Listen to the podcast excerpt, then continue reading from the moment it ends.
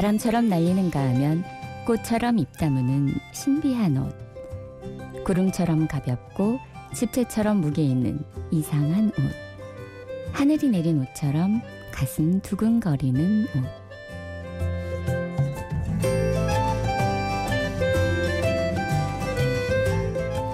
심야 라디오 DJ를 부탁해. 저는 한복 세상을 꿈꾸는 홍경아입니다.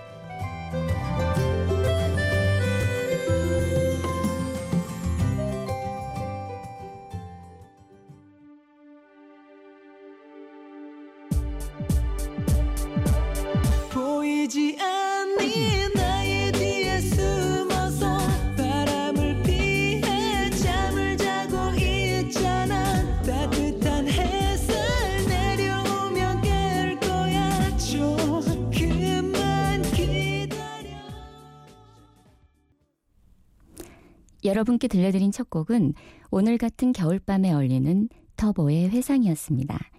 얼마 전 토토가에서 큰 인기를 올리면서 최근 다시 뜨고 있는 그룹인데요.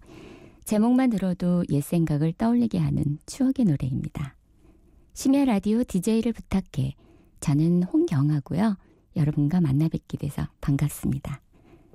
어, 제가 오프닝에서 들려드린 시는 백은하님의 바람의 옷이라는 시 중 일부였는데요. 제가 왜 이런 시를 들려드렸을까요?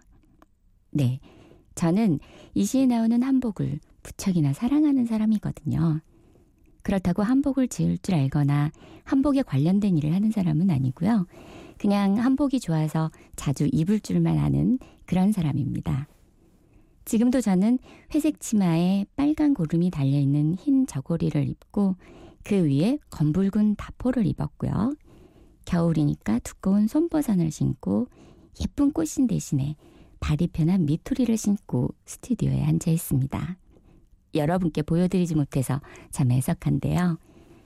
예, 저는 오늘 저처럼 한복을 좋아하는 사람들이 모여서 활동하는 한복 세상을 꿈꾸다라는 인터넷 동호회에 대해서 아니 우리 옷인 한복에 대해서 이야기하고자 합니다. 그럼 먼저 최재훈의 비의 랩소디를 듣고 와서 계속하겠습니다.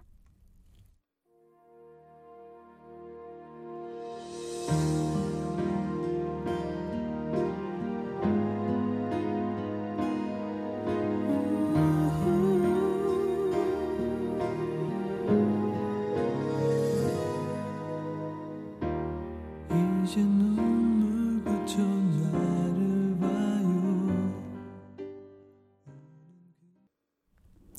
네, 호소력 있는 목소리가 매력적인 가수 최재훈의 비의 랩소디였습니다. 어, 제가 고등학교 다닐 때 교육방송국에서 아르바이트를 한 적이 있었어요. 그때도 지금처럼 라디오 녹음을 하는 프로였는데요. 한 달에 두 번 녹음을 하고 출연료를 꽤 많이 받았던 걸로 기억합니다. 물론 학생의 입장에서 봤을 때 많은 금액이었지만요. 첫 출연료를 받던 날 저는 엄마에게 졸랐습니다. 첫 출연료 딱 한 번만 내가 쓰게 해달라고.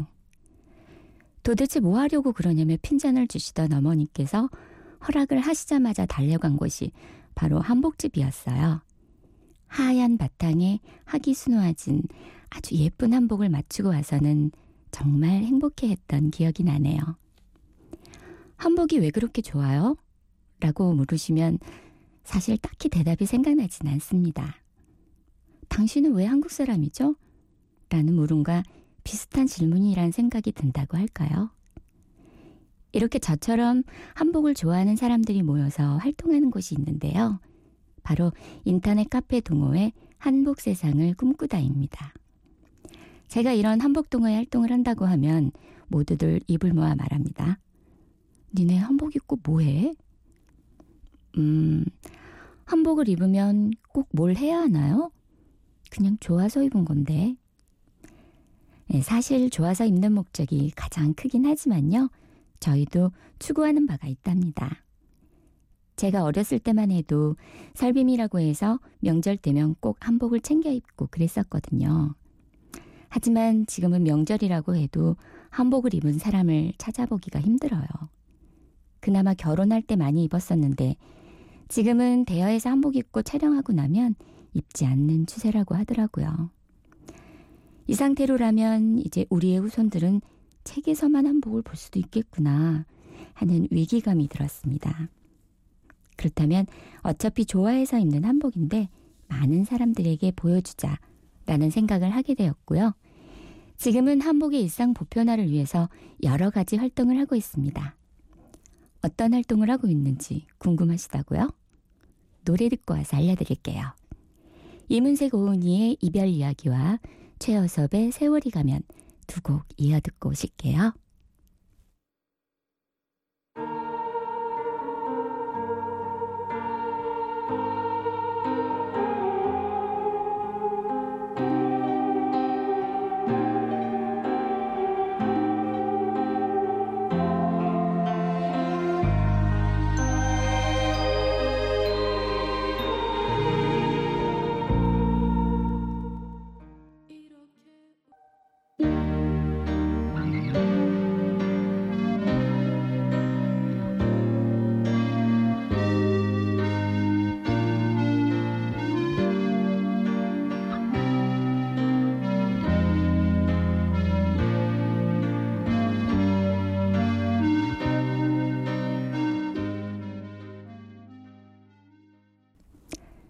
요즘은 남녀 듀엣이 거의 없어서 좀 아쉬운데요.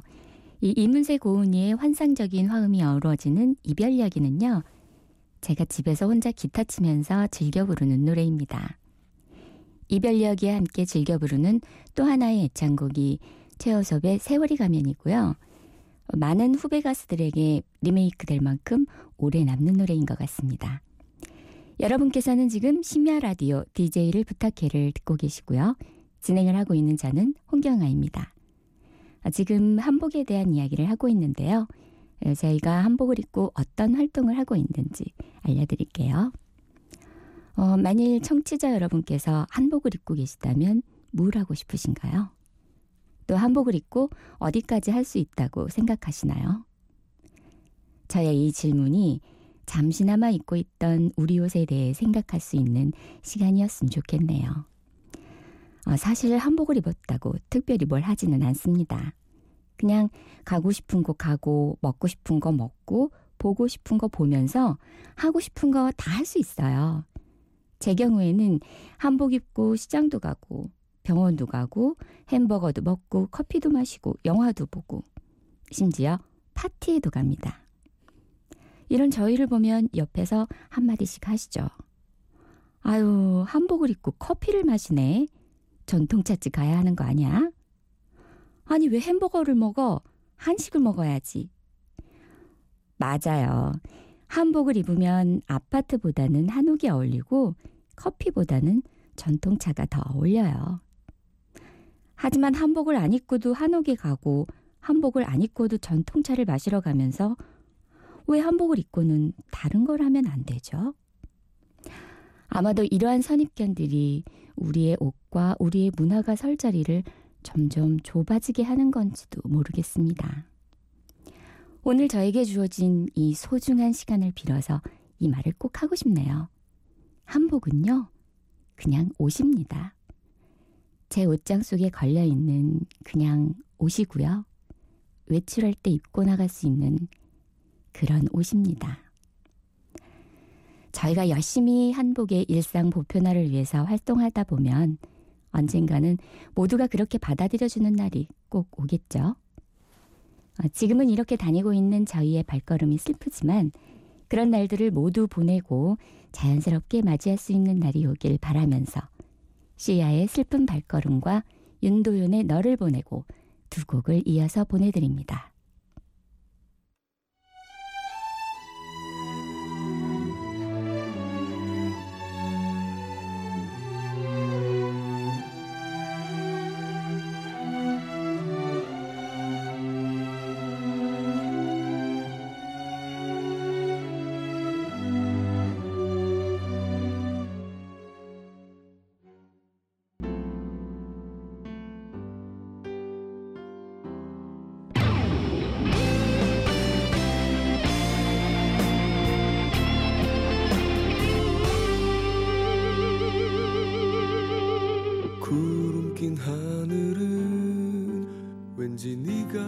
살고 있는 나라일 것 같아서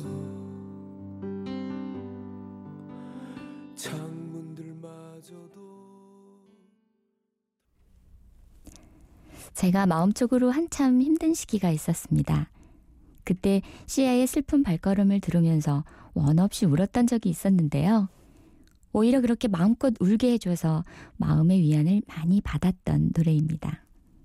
그리고 이어 들었던 곡 윤도현의 너를 보내고 제가 정말 좋아하는 가수인데요.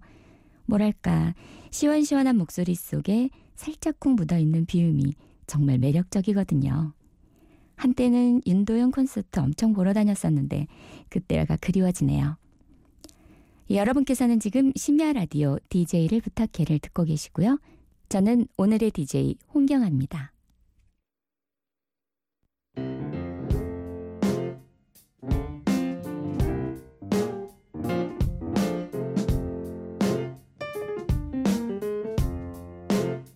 어느 날 문득 따뜻한 바람이 네가 보낸 걸까? 네 냄새가 나 참 향기롭다 참 오랜만이다. 보고 싶다. DJ를 부탁해.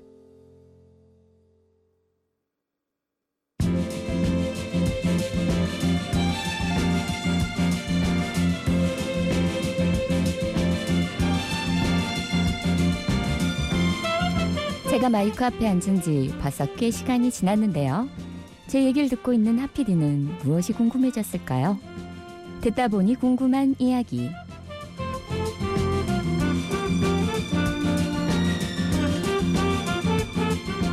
듣다 보니 궁금한 이야기.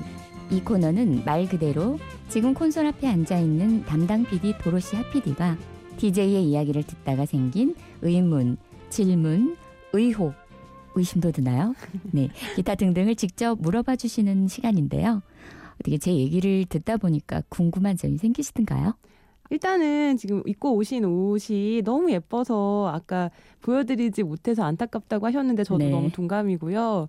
이 모습은 이따가 사진을 좀 찍어가지고 저희가 이제 홈페이지에 DJ 소개하는 난이 있거든요. 네네. 예, 제가 게을러가지고 빨리빨리 못 올리고 있는데 조금 밀려 있는데 네. 하여튼 나중에 얼른 찍어가지고 예, 보여드리도록 하겠습니다. 아, 감사합니다. 그러니까 아까 오셔서 지금 입고 있는 옷을 이제 묘사를 해주셨는데요. 네. 검붉은 다포와 발이 편한 미투리 네.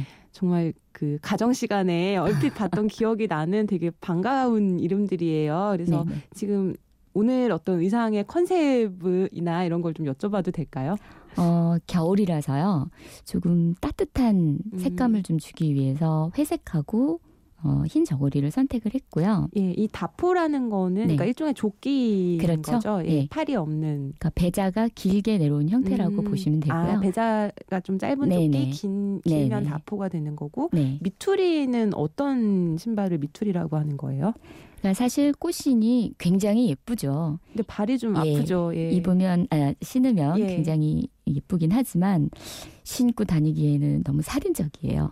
살인적이기까지 안 가요. 네, 왜냐하면 저희는 이제 촬- 촬영을 목적으로 하는 게 아니고 음, 예, 굉장히 일상생활을 일상생활에서. 어, 예. 많은 분들에게 보여드리기 위해서 또 음. 그 외부 활동을 많이 하거든요. 예, 예. 예, 꽃씨는 절대 저희가 신고 다닐 수가 없어요.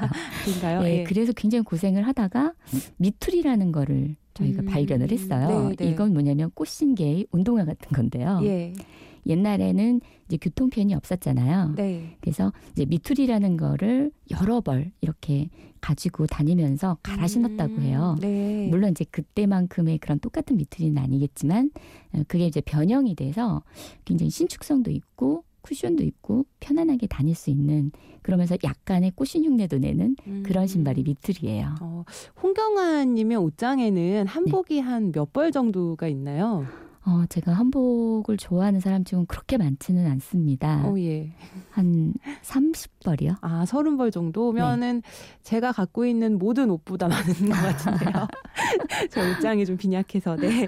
그러면은 거의 매일 입고 뭐 출퇴근도 하시고 그렇게 하시나요? 어, 출퇴근은 제가 이제 오늘 입고, 입고 온 것처럼 그 음. 안에 털이 달린 저 이제 소창이 안에다가 저희가 털을 달아서 예. 저렇게 입고 다니고 있는데 굉장히 그 한복 만 입고 다니시면 추우실까봐 걱정을 네. 했는데 아까 제가 얼핏 이렇게 겉옷을 봤더니 네. 굉장히 따뜻하게 예, 털 털이 달려 있는. 네네. 그러니까 그런 오해들을 많이 하시는데요. 네. 절대 그렇지 않아요. 저희는 날이 추우면 오히려 더 일부러 한복을 입고 나가요. 어, 왜냐면 따뜻한가요? 치마 속에 무한정으로 껴입을 수 있거든요. 네.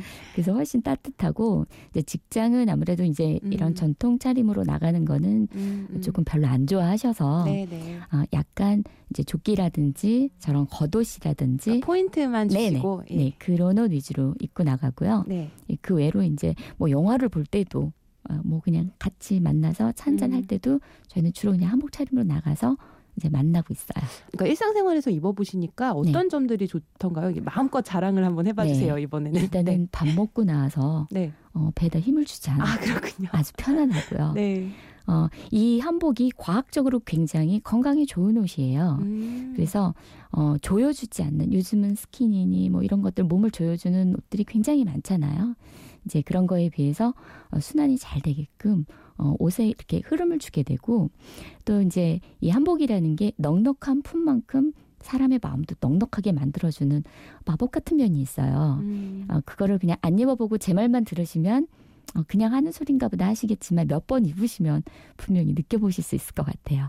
음, 동호회 분들하고 모여서 이제 네. 한복을 예쁘게 차려 입으시고 네. 뭐 커피 마시러 가고 밥 먹으러 가고 하는 그 활동 자체가 네. 활동이 되는 것이죠. 어, 네. 물론 그렇죠. 네. 네, 그 외에도 저희가 뭐 1년에 한 번 강강술래 공연을 통해서 많은 사람들이 한복을 좀더 음. 가깝게 입을 수 있도록 뭐 이렇게 한다든지 이제 그런 활동들도 저희가 좀 몇 가지 하고 있기는 해요. 음, 네.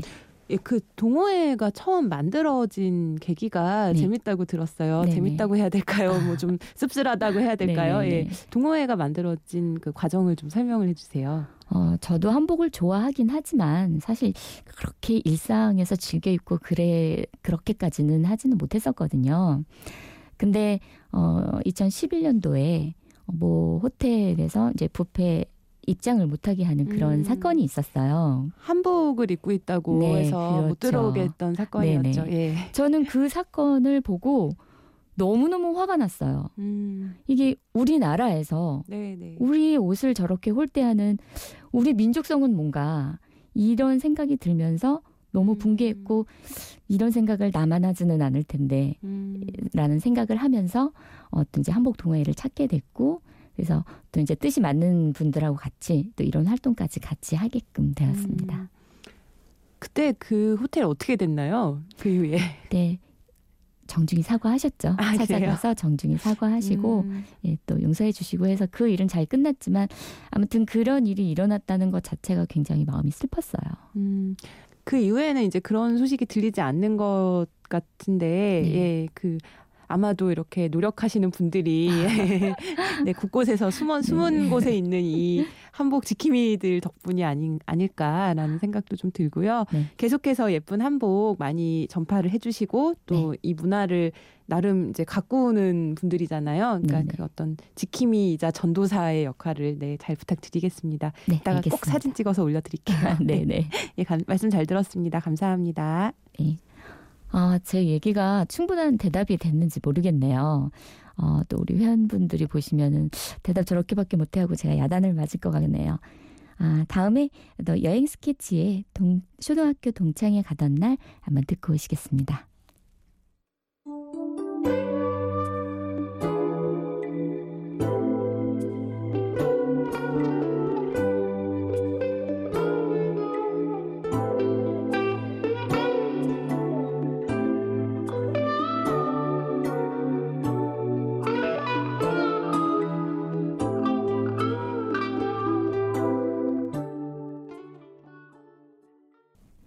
네, 여행 스케치의 초등학교 동창회 가던 날이었습니다. 이 노래는요, 어, 맑은 선율과 정감 가는 가사 때문인지 항상 입가에 절로 미소가 지어지게 되는데요. 그럼 이제 못다한 말들을 계속 해볼까요? 어, 저희가 한복을 입고 모임을 하게 되면 항상 많은 관광객분들이 사진을 찍어달라고 요청을 하시는데요. 어, 그럴 때면 저희는 가급적 사진을 찍어드리는 편입니다. 왜냐하면 우리나라에서 한복을 입은 사람을 보기가 너무 힘든 걸 알기 때문인데요. 얼마 전 전주 한옥마을에 놀러 갔을 때 한복 입은 사람들 열댓 명이 우르르 몰려다니니까 참 신기했나 봅니다. 한 일곱 살 정도 된 어떤 남자아이가 눈을 떼지 못하고 뚫어지게 쳐다보길래 왜? 하고 물었더니 예뻐서요. 라고 대답하는데 정말 기특하더라고요. 그래서 우리랑 사진 찍을래?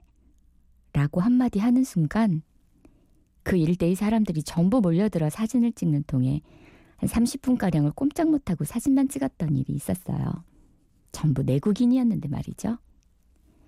이런 걸 보면 다들 우리 옷인 한복에 관심은 있는 것 같은데 아직은 다가가기가 쉽지 않은 모양이에요. 어, 한 가지 반가운 현상이 있다면 최근 한복 바람이 불기 시작했다는 건데요. 젊은 사람들이 한복을 현대적으로 멋지게 믹스매치 하기 시작했고 그 흐름에 맞춰서 여러 브랜드가 나오기 시작했거든요. 어쩌면 이런 관심들이 우리 옷을 이어나갈 수 있도록 해줄지도 모른다는 작은 기대를 해봅니다. 조장혁 김광석의 사랑 이야기. 조장혁의 중독된 사랑과 김광석의 사랑했지만 두 곡 이어서 듣겠습니다. 다시